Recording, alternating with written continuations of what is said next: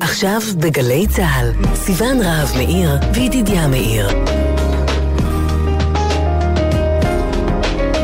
הבית של החיילים, גלי צה"ל.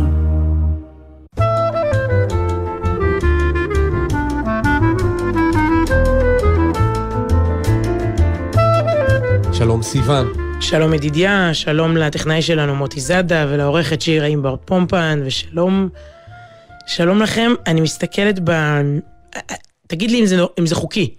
אם זה חוקי אה, לפתוח תוכנית ולדבר בה על חג הפסח. יש ביטוי כאתרוגים אחרי סוכות, נכון?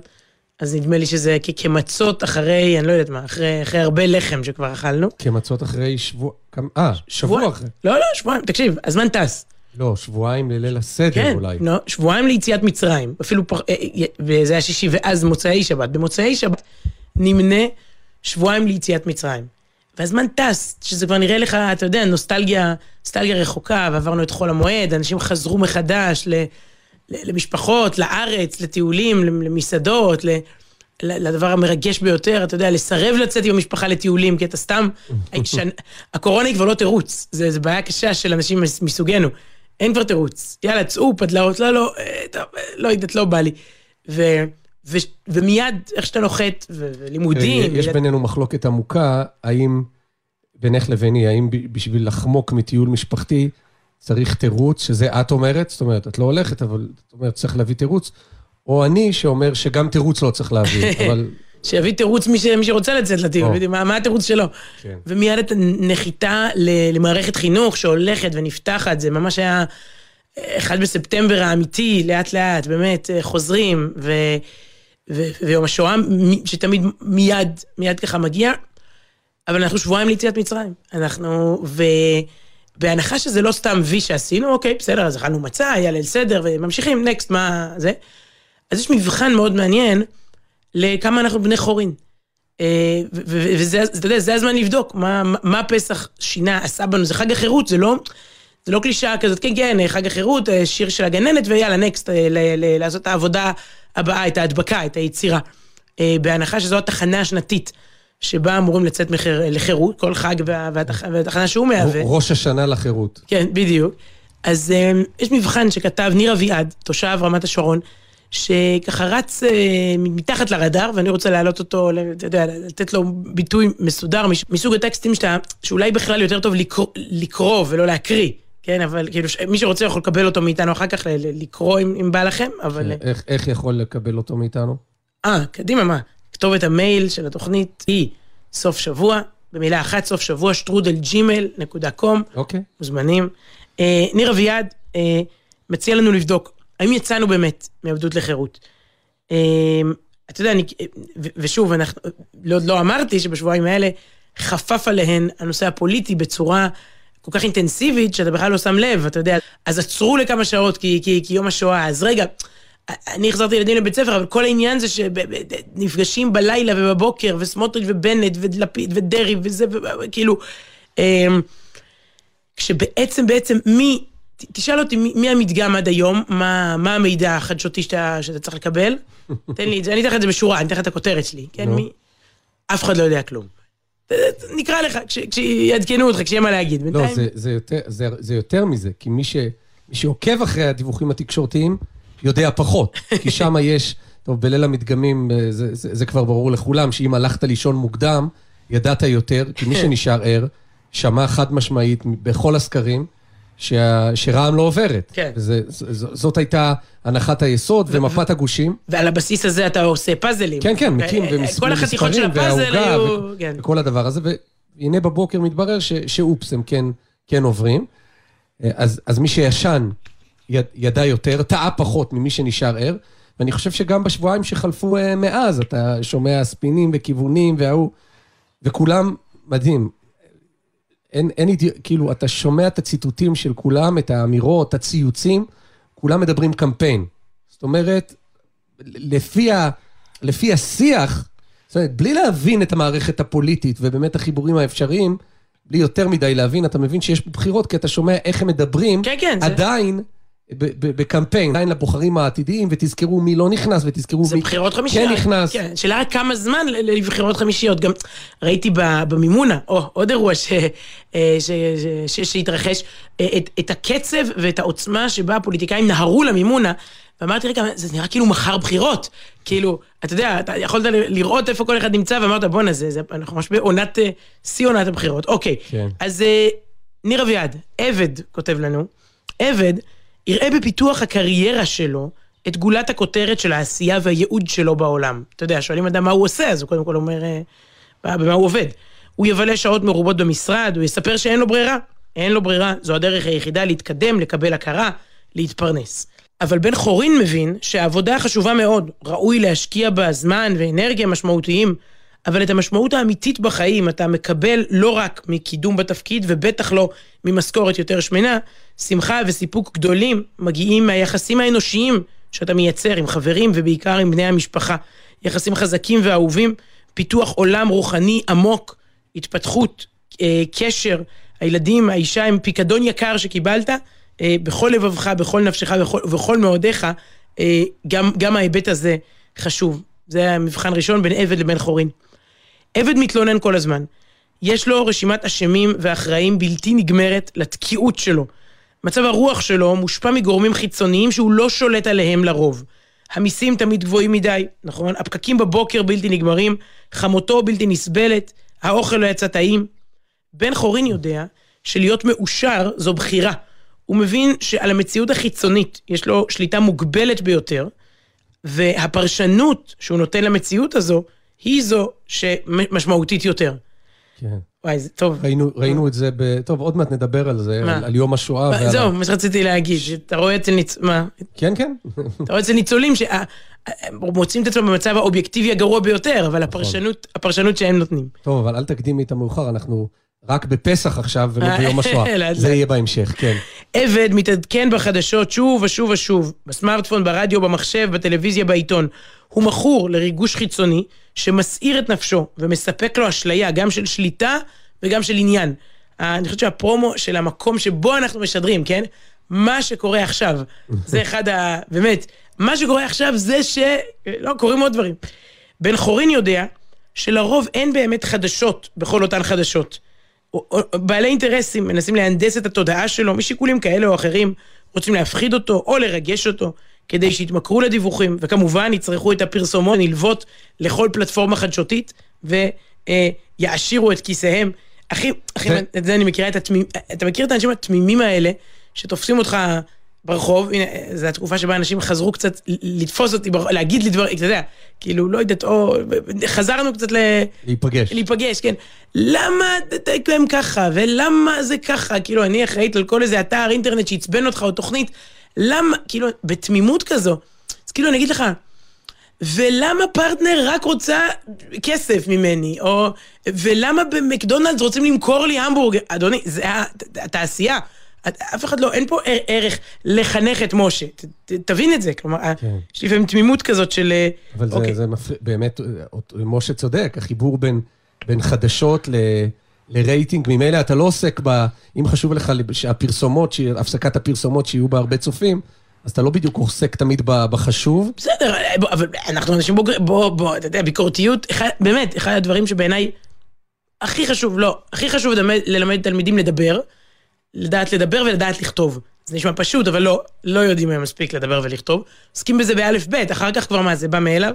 אז הכי חשוב לדבר ולכתוב, ואחר כך אני חושבת ביקורת התקשורת. ביקורת ה- ה- fake news. ילדים, כאילו, אנחנו כל הזמן אומרים, אנשים מאמינים, איך אנשים אמורים לדעת? שלחו להם איזה מחקר מצפון איטליה על הקורונה. למה הם אמורים להיות עליו ביקורתיים? יותר מאשר על האוניברסיטה העברית. זה, ר- זה רץ, תראו, יש פה איזה דוקטור שמדבר. מישהו פעם לימד אותם מה זה fake news, או שזה רק ביטוי? בקיצור, ביקור... בואו נעשה שיעור מקוצר עכשיו, תהיו ביקורתיים כלפי, כלפי התכנים אה, ש, שמסביב. אז, אז בן חורין יודע, יודע שהעיסוק הבריא בסוגיית מה שקורה סביבי בעולם, אה, הוא אה, לא עמדה פסיבית, כן, של, של קיטורים וצקצוקי לשון, אמרו בחדשות, עמדה אקטיבית. כשהוא נתקל בעוולה שדורשת תיקון, הוא מתקן, אבל הוא לא ממלא את מוחו באינפורמציה שלו, שאין לה שום משמעות. עבד התחיל כבר אלף פעמים דיאטה, כל פעם הוא לא מתאפק, הוא מיישר את העוגה, מבטיח מיד אחרי החגים להתחיל אה, אה, אה, אה, להיגמל מהסיגריות אה, אה, וכולי, ותמיד מתעצל ו- ולא עושה. בן חורין מכבד את הגוף שלו. הוא מבין שהגוף הוא מרכבה לנשמה, שהנפש בריאה כשהגוף בריא. הוא שולט במה נכנס אליו לפה, גם אם הוא מוותר על אוכל מהיר, מעובד, שקל להשיג בכל קרן רחוב, או על אוכל מתוק. דחיית סיפוק מיידי זו דרך חיים, הוא לא עובד על זה קשה בכל פעם, זו דרך חיים. יש פה תפיסת עולם שלמה, שמחשיבה את כוח הבחירה של האדם, שמאמינה ביכולת שלו לבחור בטוב, ולא בנוצץ והמפתה. שזה מעניין, ההתמודדות הזאת מול העבדות והחירות היומיומית הזאת סביב האוכל, זה, זה מדהים, כי בעצם תוחלת החיים עלתה, נכון? היום לעומת לפני דורות קודמים, שאנשים לא עלינו מתו צעירים והרפואה יש לה איזה... אבל מצד שני, נהיה הרבה יותר קשה לשמור על אורח חיים בריא, בעיקר סביב הנושא של התזונה.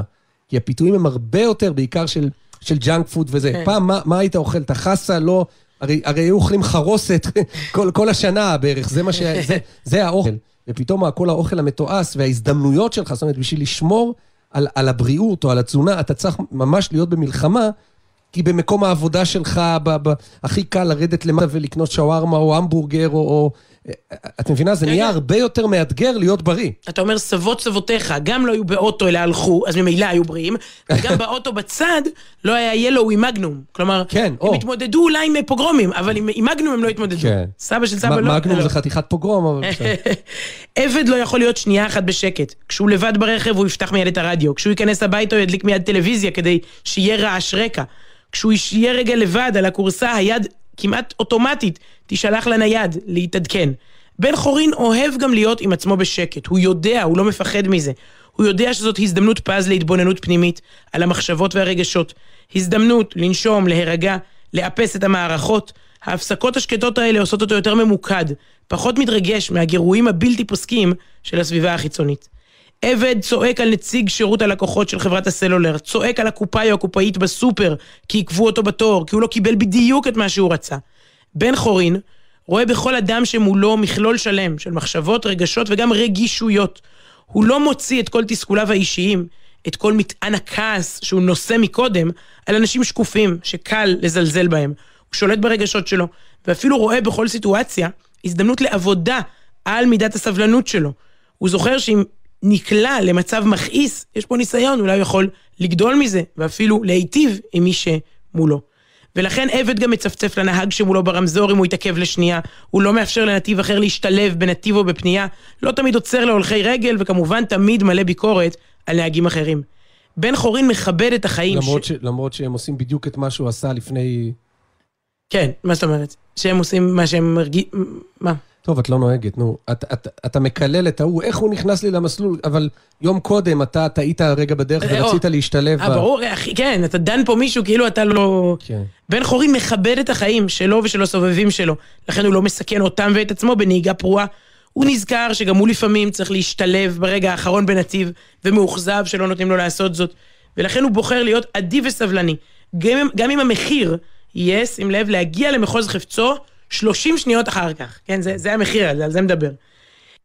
עבד לא מצליח להתמודד עם הרשתות החברתיות אה, שפרצו לחייו לפני כמה שנים. הוא מכלה זמן ואנרגיה ביצירת קשרים וירטואליים שטחיים, במרדף אובססיבי אחרי לייקים, שהם בעצם אישורים חיצוניים לחייו. לכן הוא ישתף את העולם בארוחת הבוקר, בטיול עם הכלב לגינה, יעלה המון תמונות מחייכות שלו לרשת, גם אם הוא ממש לא שמח, רגע אחר כך הוא יחזור לפרצוף של תשעה באב. לעומת זאת, בן חורין אוהב ומכבד את עצמו מספיק, הוא לא זקוק לפידבק חיצוני כדי להרגיש זאת. הוא גם מבין שחבר אחד אמיתי, שהוא יכול לפתוח בפניו את הלב, בלי לפחד מפגיעה, בלי לעטות מסכות, חבר כזה יקר הרבה יותר מאלף חברים בפייסבוק. הוא גם מחפש תמיד, בניגוד לשיח ברשתות, לומר מילה טובה, להעצים, לפרגן. הוא רואה את הטעויות של הזולת, אבל הוא בוחר להתמקד בטוב, ומתוך כך באמת להתחבר אליו ולסייע לו להתקדם. כי בן חורין בוחר להיות האדם שהוא רוצה להיות. הוא לא נגרר אחרי מה עושים, מה הרוב, מה צריך, מה אומרים לו, אלא בוחר להיות האדם שהוא רוצה ויכול להיות. טוב, אז uh, ניר אביעד כתב את הבוחן פתע הזה, שבועיים בדיוק אחרי ליל הסדר, אחרי יציאת מצרים. האם אנחנו אכן בני חורין?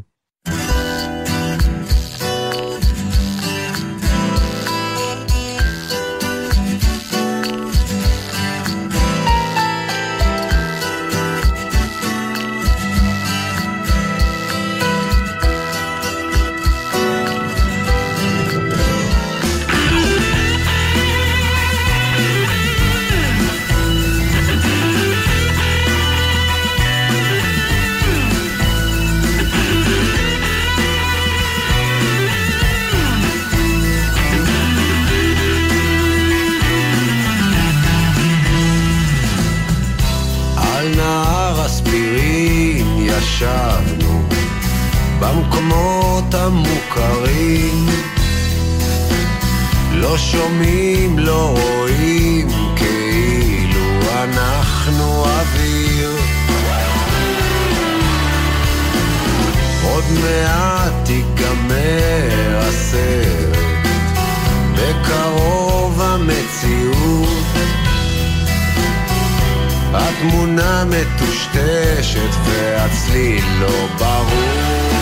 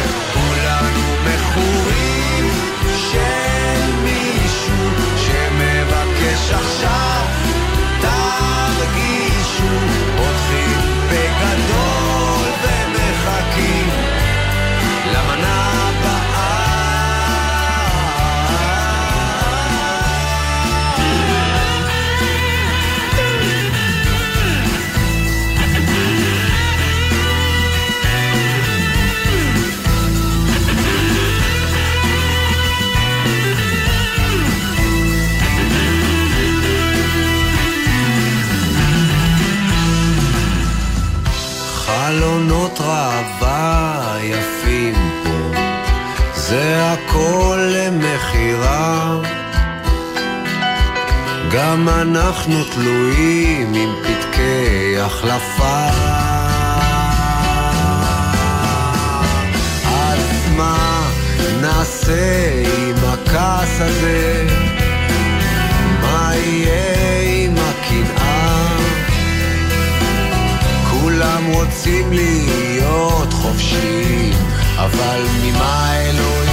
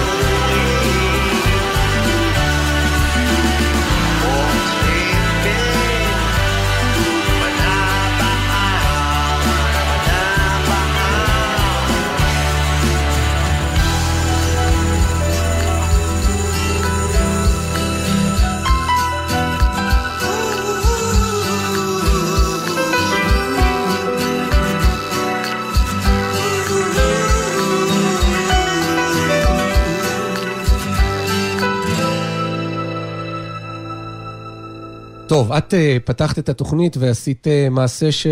שלא כל כך יעשה. חזרת אחורה, שבועיים לחג שהוא מזמן עברנו אותו. פסח, חירות, מה, מה את רוצה מאיתנו? אני הולך לעשות עכשיו מעשה הרבה יותר חמור. לחזור אחורה אל, אל, אל, אל תאריך, אל, אל ציון שהיה אתמול. מה? יום השואה. מה, מה היה אתמול? לא, לא, זה, הלו, הלו. אסור באיסור אז זהו, חמור. זהו, זה... ננעלו השערים. אני, אני תוהה מה קורה אם אני פתאום עכשיו ברשתות החברתיות, היום, עכשיו אעלה תמונה של אישה קשישה, ואני אגיד, זאת סבתא שלי, היא ברחה מצ'כוסלובקיה, וסבתא תודה. יחשבו שקרה, כאילו... לא, האלגוריתם של פייסבוק, הוא מחסל את זה, הוא בכלל לא, אתה יודע, זה לא נותן לזה...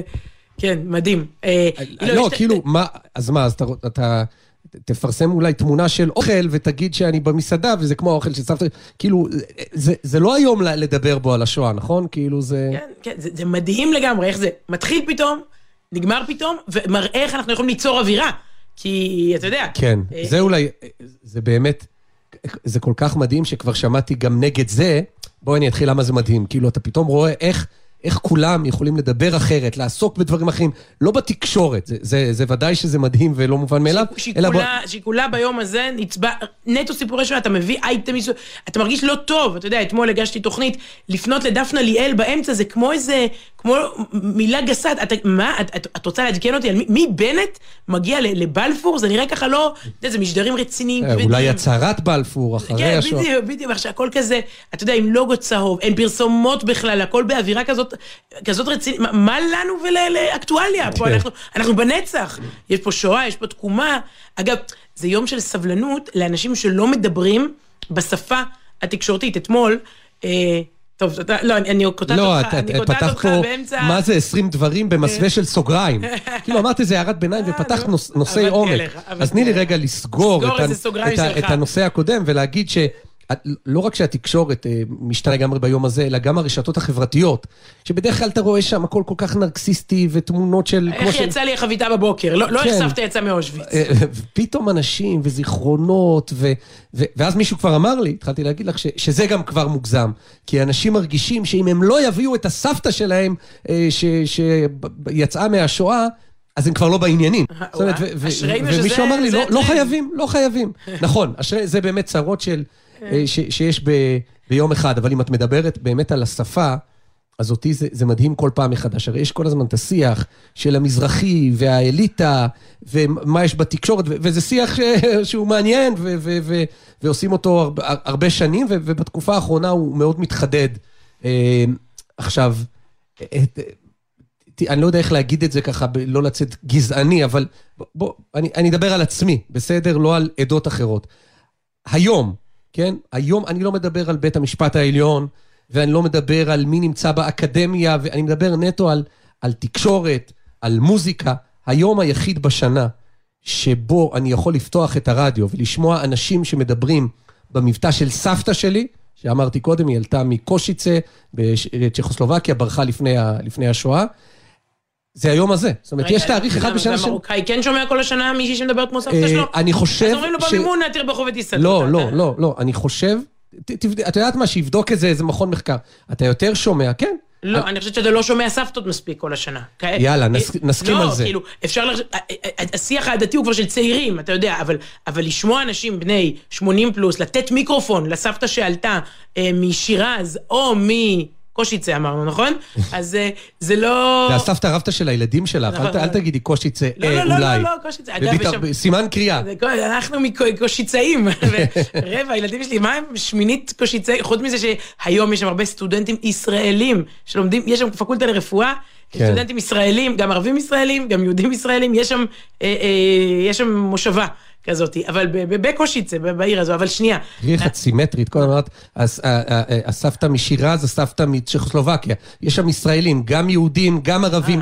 לא, את מדברת ב... תביני, היום אפילו נשיא המדינה, בעיקר נשיא המדינה, לא מדבר שווה בשווה, אז את יכולה להרשות לעצמך שזה- לא, שזה לא יהיה סימטרי, כאילו, מה כל הזמן. מה אני אעשה? לומדים שם ערבים ישראלים, מה אתה רוצה? אוקיי, מה- לא, ציינת את זה ב... הרבה צעירים ערבים ישראלים יוצאים ללמוד רפואה בחו"ל. מה, אתה חושב שאני בונה פה את הקואליציה החמישית? אני מאחל להם בהצלחה בטיפול השיניים שלי עוד. עשר שנים. נכון, כולם שם לומדים רפואת שיניים באמת, כן. אבל שנייה. אמ, אני אומרת שסבתות מודרות, ו- וכרגיל, אתה כבר עושה את זה עניין הדתי, אה, לא, הסבתא, כאילו נותנים באמת, הסבתא שעלתה מפרס כל השנה מדברת, ומתימן, אה, ומג'רבה, ורק הסבתא, סבתות מודרות, אנחנו לא נותנים לאנשים עם מבטא אה, כבד מדי, או לאנשים עם סיפור.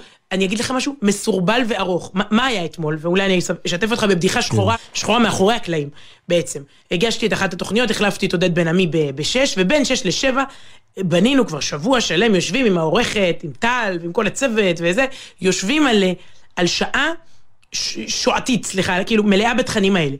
ולייצר כזה תוכן, זה לא להעלות לשידור, אתה יודע, תסגור לי, אה, קוראים לזה IFB, תסגור לי ראיון. יועז הנדל ויריב לוין, הם עומדים מול המצלמה, כל אחד אתה יודע, יודעים את המלאכה, מרב מיכאלי, עומדים, נותנים לך את הארבע, חמש דקות, שאלה, תשובה, שאלה, תשובה, עושים את זה בשידור חי, אין צורך להקליט, לא צריך להיערך.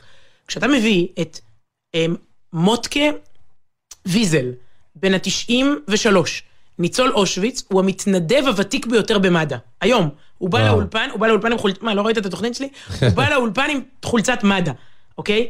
וכשאתה מביא את מנדל וסלב, שהוא עשה זיכרון בסלון, באוטובוס, יש, היה מיזם השנה, שיוצאים למין נסיעת אוטובוס, אפילו כאילו נוסעי תחבורה ציבורית, עולים, מספרים, מדברים איתם על יום השואה, ומנדל עולה לאוטובוס, אתה מבין? פתח תקווה, ולוקח את המיקרופון ליד, מתחיל לדבר. חבל שלא והוא- לקחו את הנהג ל- לפרויקט הזה, את משה ירת, את זוכרת? מזמן לא היה לנו... אה, מזמן לא היה יומן יומנו של של נהג נהג אוטובוס, אוטובוס. שעושים לו באוטובוס זיכרון בסלון, אה, נראה לי הוא היה. מתאר את זה מדהים. נכון.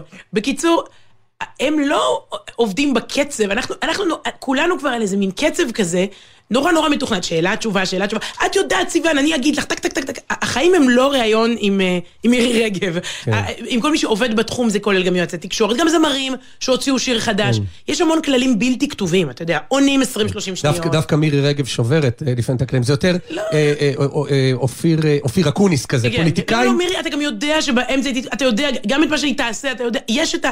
מה שנקרא framing, את המסגור.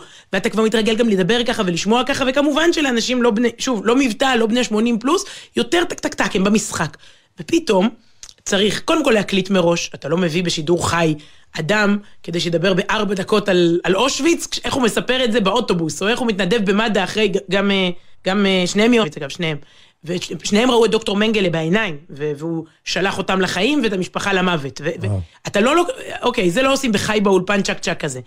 אז אתה יושב ומקליט, והבן אדם מדבר, והוא לא תמיד עונה, אתה מדויק, לעין- הוא לא נותן לך כותרת. ואז אני אמרתי מאחורי הקלעים, ככה כתבתי לה, סימסתי לקבוצה, לחבר'ה, אתה יודע, יום השואה והעריכה. ועם כל אחד כזה, אתה נכנס אחר כך לחדר עריכה, של, אתה, אתה מקליט אותו 20-30 דקות, ואז עורך את זה לארבע, זה בערך שעה עבודה. כדי שאתה תתענג על המבטא של אנשים כמו הסבתא שלך, זה דורש המון עבודה. זה, זה לא, הם הם לא בכללים שלנו, וזה בסדר, אתה יודע, הסיפור הוא יותר ארוך, וזה היום שבו אנחנו טיפה סבלניים עם אורך רוח. אה, הלוואי שגם כל השנה ניתן יותר פתחון פה, יותר מיקרופונים לסיפורים כאלה, מורכבים, נטה אוזן, יהיה לנו את הכוח, וזה לא חייב להיות טרגי, יש עוד, אתה מבין, זה לא, ו, ופעם, מישהו אמר לי, מישהו יותר מבוגר ממני, אמר לי, את לא מבינה, פעם ניצולי השואה היו צעירים. ניצול שואה זה, וואו, ניצול שואה וואו. זה לא זקן אוטומטית. מדהים. הם היו בני 20, הם היו, אתה יודע, והם- והם- והם בנו את ה... הם לקחו חלק גדול בבניין הארץ, כלומר, הם לא היו... ה- גדול. מרכזי. עכשיו אני אתן סבלנות לסבתא, הם לא היו סבתות, הם היו אמהות צעירות. וזה זה זה- זה שינוי. מדהים. אוקיי, אז יום השואה את והעריכה. כל זה רצית להכניס בסוגריים קודם, תוך כדי, סגרתי. סוגריים, כן. תשמעי, זה יצא לפעמים ריאליטי, סתם, לא, לא, לא חשבתי על זה, את ככה מחדדת את זה. לפעמים ברדיו, יכול להיות ששם זה פחות מוקלט ממה שאת אה, מספרת.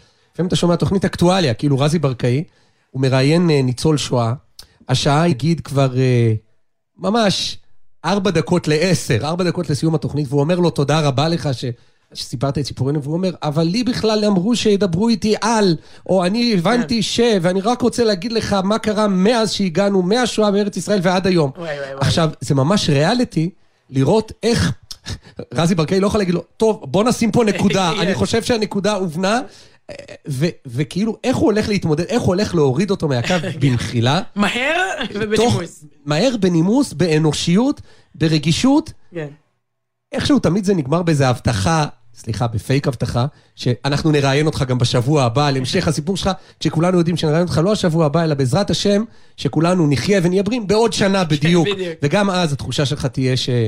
אה, שהסיפור לא באמת סופר, והוא באמת, לא, לא באמת סופר. אבל הנה, הנה סיפור ש, שדווקא סופר. אה, אתה מחזיק, אני אתאר, אתה מחזיק ספר ביד. מחזיק ב- בהתלהבות ספר, אה, ספר ילדים, אפילו די עב כרס, בטח בשביל ספר ילדים, אה, 471 אה, עמודים, שנקרא לולק. אז בשבילך כבר את יודעת שלולק זה שם החיבה של הרב ישראל מאיר לאו כ- כ- כילד. ו, וזה סיפור בתוך סיפור בתוך סיפור. אה, יש את אה, רב המכר, בעצם אנחנו מדברים בשביל להיכנס לסיפור המסגרת של הספר הזה, על שני רבי מכר, מאוד מאוד גדולים, ששניהם מכרו מאות אלפי עותקים בעשור האחרון. הספר הראשון הוא אל תשלח ידך אל הנער, הספר שבעצם הביוגר... האוטוביוגרפיה של, של, הרב לאו. אגב, האוטוביוגרפיה הזאת מתמקדת רק בש- בשואה ו- וקצת אחרי, זאת אומרת, אפשר, הוא יכול להמשיך ולכתוב, כן. הסיפור שלו עדיין לא, לא סופר, והוא יכול... אני חושבת שזה מיליון, אמרת מאות אלפים, נדמה לי מיליונים אפילו ברחבי העולם, זה תורגם כן, לכמובן. אנגלית, ראינו, ראינו את זה בארצות הברית, סינית, זה, זה, אוקיי, זה הסיפור אולי, כן, היהודי, הישראלי, אה, יפה, כן. והרב מכר השני שיצא ב-2003, זה תפילילה. אה, אה, כן, ספר קצת ילדים. קליל יותר, כן. כן, אכן קליל יותר, שכתבו אה, אה, שתיים, מיכל אה, כהן חי. ו- מאיה חנוך. מאיה חנוך, הבת של שלום חנוך. כן, ספר ילדים, תפילה, הילה, כמו להרדים ילדים במתיקות, בתפילה לפני שהולכים לישון, משהו כזה מאוד, אה, כן, עכשיו, גם מאוד אותה, הצליח. אותה מיכל כהן חי קראה את הרב מכר של, של הרב לאו, את אל תשלח ידך אל הנער, ואמרה, אני רוצה לקחת את הסיפור הזה, וכמעט להפוך אותו לתפילה, זאת אומרת, להנגיש אותו לילדים, ליהנות את הסיפור, סיפור ההתמודדות של הרב לאו. לא חייבים לספר את כל אימי השואה, ואת. באמת להנגיש את הסיפור הזה ל... לילדים ולנוער. והיא פגשה את הרב לאו ב... ב... בתל אביב. ארבעה ימים אחרי אותה פגישה, לפני, לפני שמונה שנים, שהוא באמת נתן את, את ברכתו לפרויקט, ארבעה ימים אחרי זה, בעלה אה, נפטר. במפתיע מדום לב. אגב, אם מדברים על, על ספרים, אז אה, בעלה, אה, קר מיכאי, היה הבעלים של חנות הספרים צו קריאה, כן. מוסד תל אביבי. ו... ואז פתאום הסיפור, המציאות מקבלת טוויסט, כי לה, להם, יש אה, ארבעה ילדים. הבן, הבת הקטנה היא בת שנה, ויש שם ילד שקוראים לו הלל, והיא קוראת לו לולק, עוד לפני זה, זה אה, כך, כך היא מכנה אותו. ובעצם היא מחברת בין הסיפור של היתום התל אביבי הצעיר, הבן שלה, כן. שמתבגר בלי אבא, לסיפור שהיא כבר התחילה לכתוב, אה, ש- שהיא התחילה לעבוד על זה של, של הרב לאו. ומזה יצא הספר הזה, לולק. אני, אני מקריא לך, אני עושה... הוצאת ידיעות ספרים, חדש, מיכל כהן חי. נכון, מה זה חדש? הוא יצא ממש אה, השבוע, אני מקריא ספר שלא הספקתי לקרוא את, את כולו, אבל אם הוא לא יהיה רב מכר, אז אה, כאילו אין לי הסבר. זאת אומרת, יש פה כתיבה טובה, סיפור טוב, סיפור לאומי, סיפור פרטי, ולא רק שואה, אלא, אלא התמודדות, באמת גבורה יומיומית, אה, לאו דווקא של פרטיזנים, אלא באמת התמודדות בחיים ובהמשך החיים. אז הנה ממש אה, טעימה מה, מהפרק הראשון, ואני קופץ לפרק האחרון. זה לא איזה ספוילר, כי... כי הסיפור אה, מוכר. אגב, זה לא אחד לאחד, זה בהשראה. כשאתה כותב ספר ילדים, אז, אה, אז יש פה איזו עלילה, ו- ובקיצור, אז זה מתחיל כך. מכל הדברים בעולם שאני יכול להגיד על עצמי, אולי אתחיל בזה. לא תמיד קל לי. המספר הוא אותו הלל יתום לביבי. עכשיו, טוב, אני יודע, להרבה ילדים לא קל, אבל יש כאלה שכן, יש ילדים שקל להם. אני יודע את זה בוודאות. הם לא מתאמצים כשהם צריכים ללמוד למבחנים, ובדרך כלל מקבלים ציונים גבוהים. הם הכי טובים בכדורגל, וכשצריך הם מבקיעים גול בלי בעיה. פעם אחת ישבנו בארוחת ערב ודיברנו על זה. נדב, אח שלי, שגדול ממני בארבע שנים וחצי, אמר שמבחוץ נראה שאין הרבה ילדים שקשה להם, אבל מבפנים אי אפשר לדעת. זה נשמע הגיוני, אבל בכל זאת, אני חושב שלא לכולם לא קל באותה מידה. נעמה, אחותי הבכורה, הבכורה, שהיא כבר בת 22, אמרה שכשמישהו אומר שלא קל לו, זה בעצם אומר שקשה לו, אבל הוא מנסה לעזור לעצמו לעשות את הדברים קצת יותר פשוטים. רות, אחותי הקטנה, שהיא עוד מעט בת חמש, עמדה על שרפרף ליד אימא שלי, ושתיהן העמיסו ב- בסיר שוקולד לעוגה שצריך להביא לגן שלה. אמא הקשיבה, אבל לא אמרה כלום. טוב, זאת הסיטואציה בבית של אבא שנפטר מדום לב, והוא אומר כך, אני הלל כמעט בן 12 וחצי, ואני בעיקר אוהב לשחק כדורגל ולאכול פיצה, ופחות ללמוד. כשהייתי בגן, אחד הילדים אמר לי שאני זקן. כששאלתי את אמא למה, היא חייכה והסבירה לי שאחד מחכמי התלמוד היה הלל הזקן, שזה כינוי למישהו חכם. כמעט כולם בבית קוראים לי הללי, או פשוט הלל, אבל אימא קוראת לי לולק מאז שאני קטן. אני גר בתל אביב, לומד בכיתה ז', ואת הקובץ הזה התחלתי לכתוב כי אימא שלי, שכותבת הרבה, זה חלק מהעבודה שלה, אמרה לי פעם שלכתוב עוזר לפעמים כשאין עם מי לדבר וכשרוצים לפרוק מהלב. אז הנה אני מנסה. ומה שהכי קשה לי להגיד בקול, זה שאני נורא מתגעגע לאבא שלי, שלא ראיתי אותו כבר יותר משלוש שנים. נקודת הפתיחה. וכאן אה, החיים של, של הילד, וה, ש, נכנס לקובץ של אימא שלו במחשב ומגלה שהיא בעצם, מציץ לה במחשב והיא כותבת uh, ספר על, על הרב ישראל מאיר לאו, את אל תשלח ידך אל הנער, גרסת נער, כלומר לצעירים. ו, וסוף הספר, אה, הוא מפגש בעצם בין שני הגיבורים, בין, בין לולק התל אביבי הצעיר לבין לולק בן ה-80 ומשהו. ו, ו, והנה אני עובר לצטט מתוך הספר הזה, לולק. אחרי שקראתי את הקובץ החדש של אימא, הרגשתי שקיבלתי כמה תשובות, אבל עדיין היו לי המון שאלות לקראת הפגישה עם הרב. הוא הרי עבר כל כך הרבה והגיע כל כך רחוק. פתאום חשבתי שאולי זה לא היה רעיון כזה טוב. המורה שמוליק יצא לרגע מחדר המורים והשאיר אותי להמשיך לעבור על השאלות ולהתכונן לפגישה עם הרב. לפגישה חשובה כזאת צריך להתכונן, הוא אמר לי כשהוא הוציא אותי משיעור אנגלית. נראה לי שהמורה לאנגלית ממש לא אוהב את זה, אני דווקא כן, אבל מה אפשר לעשות שלמורה שמוליק תמיד יש חלון דווקא בזמן הזה של שיעורי אנגלית. המבט שלי נדד החוצה. כיתה ה' רצו בסיבובים במגרש, ובנצי, המורה לספורט, עודד אותם לרוץ יותר מהר. חולצות הספורט שנדבקו להם לגב העידו שמזג האוויר ממש השתנה. אתמול עוד ירד קצת גשם, והיום יש חמסין כזה שלפני פסח. אז אולי זה לא היה רעיון כזה טוב. מה אני צריך את זה בכלל? עדיף לרוץ בחוץ, או אפילו להיות בשיעור אנגלית. הרגשתי את הלחץ מתיישב לי בבטן. מה אם אני אתבייש, כמו שקורה לי בדרך כלל במפגשים כאלה, ואף מילה הגיונית לא תצא לי מהפה? למה אני צריך את זה בכלל? ובכלל, מה שואלים מי שעבר כל כך הרבה? המורה שמוליק שאל אותי, מה היית רוצה לדעת על הרב? לשאול אותו באופן אישי. וכדי לעודד אותי קצת, הוא הוסיף, לא בכל יום זוכים לפגישה כזאת. יופי, לא מלחיץ בכלל. הסתכלתי על השאלות שכבר כתבתי.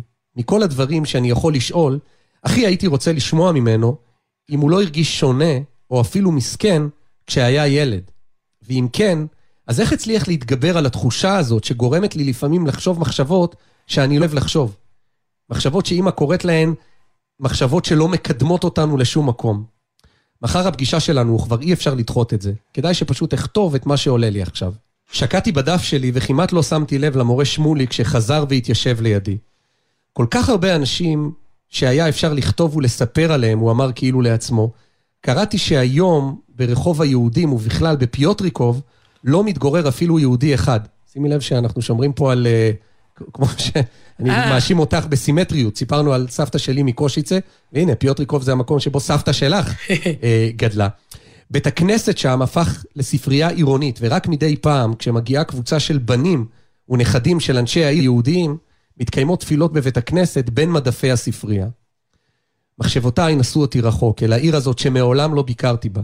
דמיינתי את חלונות הוויטראז' הגדולים, את ארון הקודש, את בית הכנסת המפואר. דמיינתי את הווילון בעזרת אנשים שמוסת מעט בכל פעם שהרב משה חיים לאו נושא את דרשתו, שזה אבא של הרב לאו שהוא הולך לפגוש עוד מעט. דמיינתי את הרחובות שוקקי החיים היהודיים, שנשארו מהם רק זיכרונות וחלקי סיפורים. אני חושב שבטח התרגשת לקרוא את הפרק שאימא שלך כתבה לך בגלוי, אמר המורה שמוליק בעדינות. ועניתי, התרגשתי בעיקר להבין כמה הסיפור הזה השפיע עליי וכמה הוא עזר לי להתמודד עם הסיפור שלי, כלומר, עם החיים שלי. והכי התרגשתי להבין שאפילו שיש מצבים בחיים שהלב ממש נשבר, החיים חזקים יותר מהכל, ותמיד יש סימנים מחזקים בדרך. אנשים שפוגשים, סרט שרואים או ספר שקוראים, שיכולים לשנות את הדרך שבה אתה מתמודד עם החיים שלך. היו לי כל כך הרבה מחשבות, אבל בעיקר הרגשתי שככל שאני מכיר יותר את הסיפור של לולק, אני רואה כמה דברים מרגשים שקשה להסביר אותם במילים קרו בו. המורה שמוליק סגר את הקלסר שלו והסתכל על הדף שלי. אתה מוכן לפגישה? הוא שאל. אני מקווה שיהיה בסדר, אמרתי. נראה לי שבכל פעם, לפני שאנחנו עושים משהו חשוב לנו, ורצינו הרבה זמן, פתאום אנחנו מרגישים שהוא טיפשי ומביך. אולי זה בגלל שאנחנו רוצים אותו מאוד, אבל עם כל זה הרגשתי גם התרגשות טובה כזאת, שתכף זה קורה, ופתאום הייתי גם קצת גאה בעצמי. והנה מגיע המפגש של אותו ילד בן 12 וחצי, ערב הבר מצווה, אה, בספר החדש. ישבנו על הספות בפינת הישיבה. הרב ישראל מאיר לאו, המורה שמוליק, שהגיע לבוש בחליפה חגיגית, ואני. הרב מזג לכולנו מים צוננים מהקנקן שניצב על השולחן. חשבתי על לולק הקטן, נער המים שהתרוצץ במפעל הזכוכית וחילק מים לפועלים שעמדו ליד התנורים הלוהטים. אור שמש הסתנן מבעד לחלונות הזכוכית הצבעוניים. על הקיר בלשכתו של הרב היו תלויות שלוש תמונות. זיהיתי מיד את האנשים שהופיעו בהן. אבא שלו, הרב משה חיים לאו, חמיב, הרב יצחק ידידיה פרנקל, אבא של אשתו, ודו, שאימץ אותו, הרב מרדכי פוגלמן. כבוד הרב, פתח המורה שמוליק, הלל רצה מאוד לפגוש את הרב. הפגישה הזאת היא חלק חשוב מאוד בהכנה שלו לבר מצווה. הרב חייך, לכבוד הוא לי, אמר. הבטתי ברב לאו, הוא המשיך לחייך והתבונן בי בעיניים טובות. אפשר לדבר איתו, חשבתי. אני אפילו לא צריך את דף, דף השאלות שהכנתי. אז uh, יש לך בר מצווה בעוד כמה ימים, אמר הרב. הימים שלפני פסח זה זמן גדול. נולדת בחודש ניסן, חודש של ניסים וגאולה. חייכתי. תזכיר לי, המשיך הרב, כמה זמן עבר מאז שאבא שלך נפטר? ההתרגשות שלי גברה. הרב זוכר. כמעט ארבע שנים עניתי. הזמן עובר מהר, אמר הרב. חייכתי רגע, ואז אמרתי, הרב, בגלל זה רציתי לדבר איתך. כל הזמן הזה, מאז שאבא שלי נפטר, היה זמן של התמודדות, לא תמיד קל. עצרתי ונשמתי נשימה עמוקה. במיוחד בחודשים האחרונים, אני יותר מתגעגע וגם יש לי הרבה שאלות. קראתי את הסיפור של הרב, שאימא שלך כותבת, הפסיק אותי הרב בחיוך, חייכתי והמשכתי. אני יודע שהרב התייתם מאבא וגם מאימא בגיל צעיר, הרבה יותר צעיר ממני, וגם איבד אח יקר. אני מבין שזה לגמרי לא אותו דבר לאבד אבא כמו שאני איבדתי, ולהיות בשואה כמו שהרב היה. אבל דווקא בגלל זה רציתי לשאול, איך הרב התמודד עם הפרידה מאבא, מאימא, ממילק, האח? איך הוא התמודד עם הגעגוע? המורה שמוליק הישיר אליי מבט מרגיע וגאה. חשבתי שבכל זאת, הזמן שהשקעתי במחשבה על השאלות לרב, עשה את שלו. הרב הרהר לרגע. פרידה מאימא היא בלתי נתפסת. גם מאבא כמובן. הכאב הזה מלווה אותי כל חיי. אמנם נפתלי, עליו השלום, אחי הבכור שנפטר לפני שנים מעטות, ושאין יום שאני לא מבכה את הפרידה ממנו, היה איתי. בלעדיו לא הייתי כאן היום. אני חב לו את חיי. כמובן, הספר הזה מספר איך, איך הוא הציל אותו. הוא היה לי כאב וכאם, מגן ומושיע, בתושייה, באומץ ובמסירות נפש מופלאה. גם זכיתי לאיחוד עם חלק מהמשפחה כאן, בארץ ישראל, וזכיתי לדודים שהרעיפו עליי אהבה והעניקו לי בית. אבל עם כל זה, היו געגועים גדולים, וכאב היתמות ליווה ומלווה אותי. לשמחתי נשארו מעט uh, תצלומים משפחתיים, כך שפעמים רבות התבוננתי, ואני עדיין מתבונן תמונות של הוריי, ושל אחי ושל משפחתי, זה גרם לי להרגיש קשר אליהם. יש ניצולי שואה שגם זה לא נשאר להם. כן, שמחתי שלפחות יש לי תמונות. זה כמובן לא מנע את הגעגוע, אבל ברגעים מסוימים מקל אותו במקצת. נזכרתי בשיחה שהייתה לנו, מספר הילד, עם מנחם שטרן. מנחם שיתף אותנו בכאב שלו על כך שלא נשארה לו אפילו תמונה אחת של בני המשפחה. חשבתי גם על התמונות ועל סרטי הוידאו, שבהם אבא שלי נראה כל כך חי וקרוב, ועל הרגעים שנדמה שהנה, הוא פה, ממש פה. איך מתמודדים לבד? שאלתי. האמת היא, ענה הרב, שזכיתי זכות גדולה, ומעולם לא הייתי באמת לבד. תמיד היה מישהו לידי. תמיד היה שליח של הקדוש ברוך הוא ששמר עליי ועזר לי. חשבתי על חלק מהשליחים של לולק, למשל אחיו נפתלי, או פיודור, ב... פיודור בבוכנוולד, וחשבתי גם על השליחים שנשלחו אליי מאז שאבא שלי נפטר. המורה שמוליק, למשל. ללא ספק, המורה שמוליק הוא שליח חשוב. חייכתי אליו והוא חייך אליי בחזרה, כאילו ניחש את המחשבות שלי עליו. הרב המשיך בדבריו, לבד לא הייתי, אבל בדידות שאדם מרגיש היא בליבו, ולא תמיד האנשים מסביב יכולים להפיג אותה. ומלבד השליחים האלה שאלתי, היה עוד משהו שעזר לרב להתמודד עם החיים? הרב הצביע על כמה תמונות במסגרת זהב שהיו מונחות על המדף מאחוריו. המשפחה שלי, אשתי ומשפחתה שאימצה אותי כבן, וכמובן המשפחה הענפה שהקמנו. שמונה ילדים ועשרות נכדים ונינים, ברוך השם. אין יום שאני לא מודה לקדוש ברוך הוא שזכיתי להינצל ולבנות חיים חדשים ומשפחה נפלאה. זה כמובן מחייב לחיות חיים שראוי לחיותם. הסתכלתי בתמונות, נראה לי שהן צולמו בשמחה משפחתית. משפחה גדולה חייכה אליי מהן. אני אדם מאמין, המשיך הרב. יש לנו אבא בשמיים. הוא אוהב אותנו כמו שאנחנו. בעיניו, אנחנו חלק אלוקה ממעל ממש, גם אם אנחנו חווים קשיים ויתמות. דוד המלך אומר בספר תהילים, גם כי אלך בגיא צלמוות, לא אירע רע, כי אתה עמדי. אנחנו אף פעם לא לבד, הלל. במיוחד אם אנחנו חווים ניסיון של יתמות.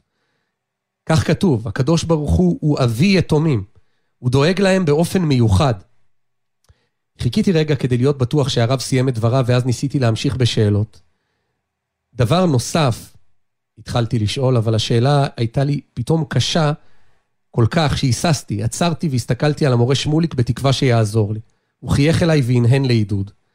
נשמתי נשימה עמוקה ושאלתי, חגיגת הבר מצווה, איך עומדים בבר מצווה בלי אבא? זכינו להיות בעלי אמונה, אתה ואני, ענה הרב.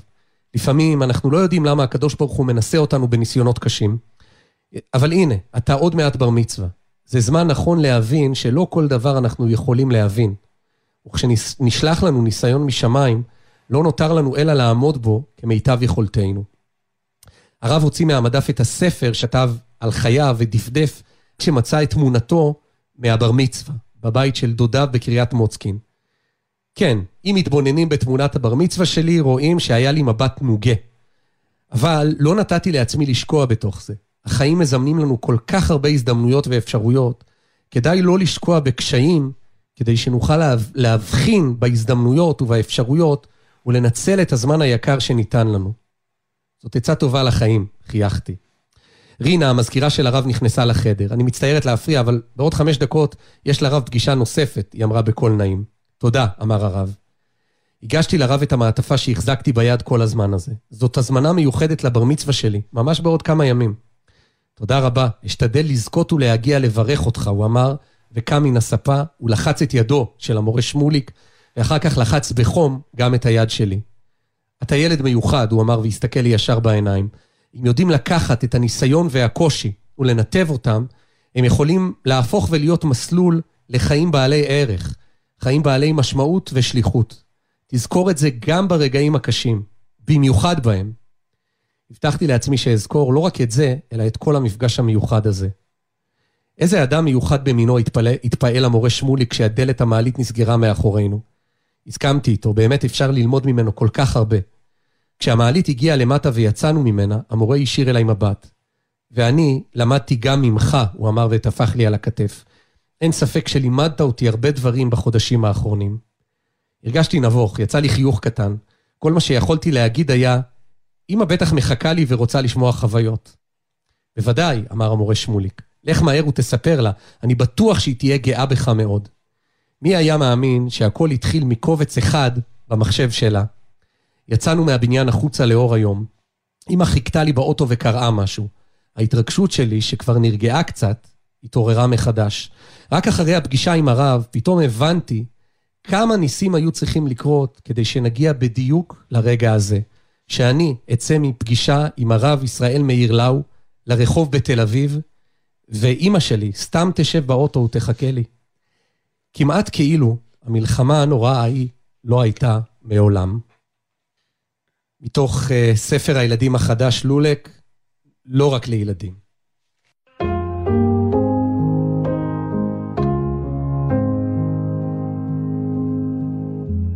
מי יודע כל כאב? מי רופא לי שבורי לב?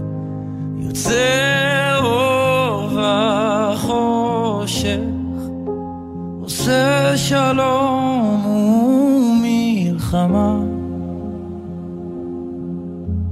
מי יושב על כיסא דין?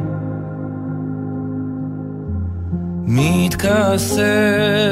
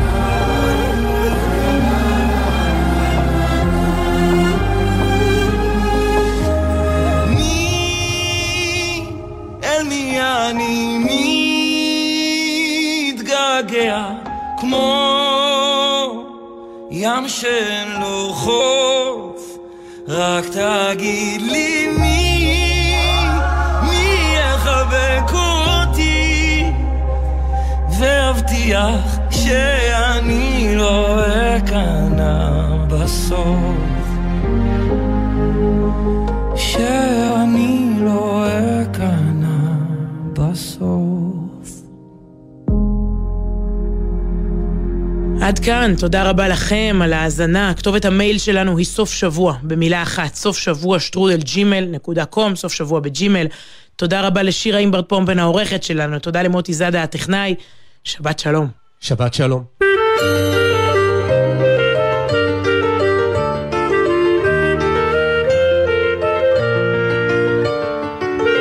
סוף שבוע זוגי, סיון רהב מאיר וידידיה מאיר. לך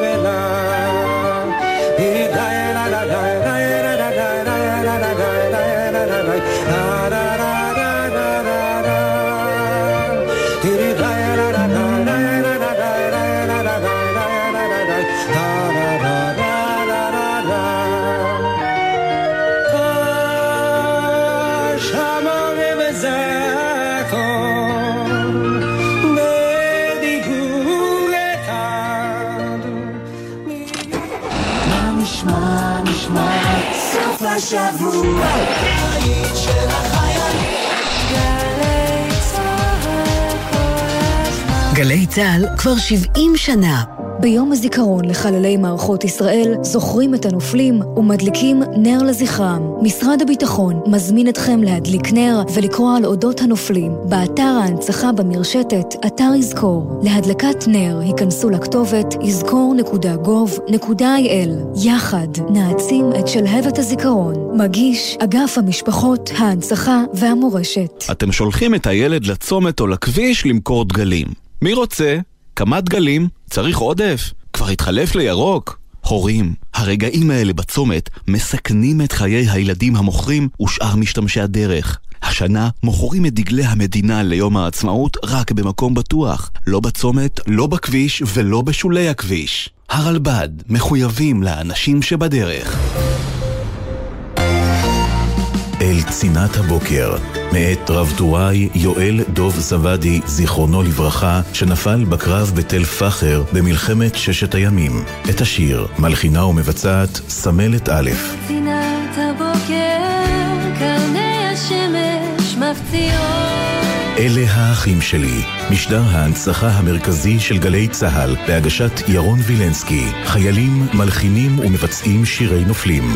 יום הזיכרון לחללי מערכות ישראל ופעולות האיבה, רביעי, שתיים בצהריים, בגלי צה"ל וגם ביוטיוב. מיד אחרי החדשות, אודה הקורן ונתן דטנר.